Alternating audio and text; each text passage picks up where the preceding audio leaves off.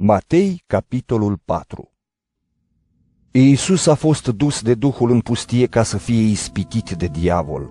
După ce a postit 40 de zile și 40 de nopți, i s-a făcut foame. Ispititorul s-a apropiat și a zis, Dacă ești Fiul lui Dumnezeu, poruncește ca aceste pietre să se prefacă în pâine. El însă i-a răspuns, Stă scris, omul nu va trăi doar cu pâine, ci cu orice cuvânt care iese din gura lui Dumnezeu. Atunci diavolul a dus în cetatea sfântă pe acoperișul templului și i-a zis, Dacă ești Fiul lui Dumnezeu, aruncă-te, pentru că stă scris, va porunci îngerilor săi să te poarte pe brațe, ca nu cumva să-ți lovești piciorul de vreo piatră. Iisus i-a răspuns, De asemenea stă scris, să nu ispitești pe Domnul Dumnezeul tău.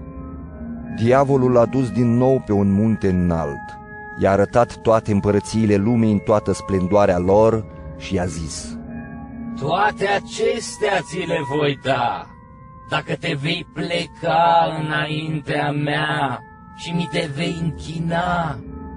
Atunci Iisus i-a zis, Mergi înapoi a mea, satano, pentru că stă scris, Domnului Dumnezeului tău să-i te închini și numai lui să-i slujești. Atunci diavolul a lăsat, iar îngerii s-au apropiat și îi slujeau.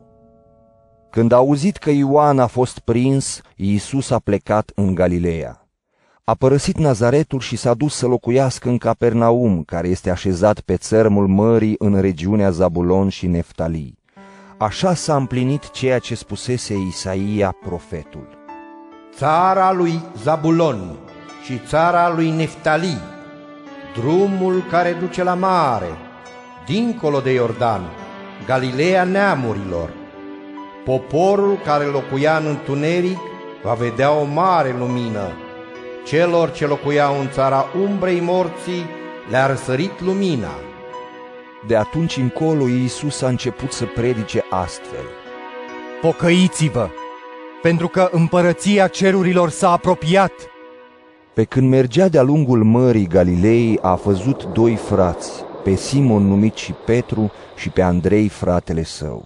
Ei erau pescari și tocmai aruncau mrejele în mare.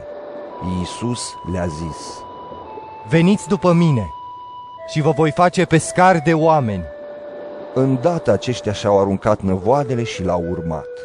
Iisus a mers mai departe și a văzut încă doi frați pe Iacov, fiul lui Zebedeu, și pe Ioan, fratele său. Ei erau în barcă împreună cu tatăl lor și pregăteau năvoadele.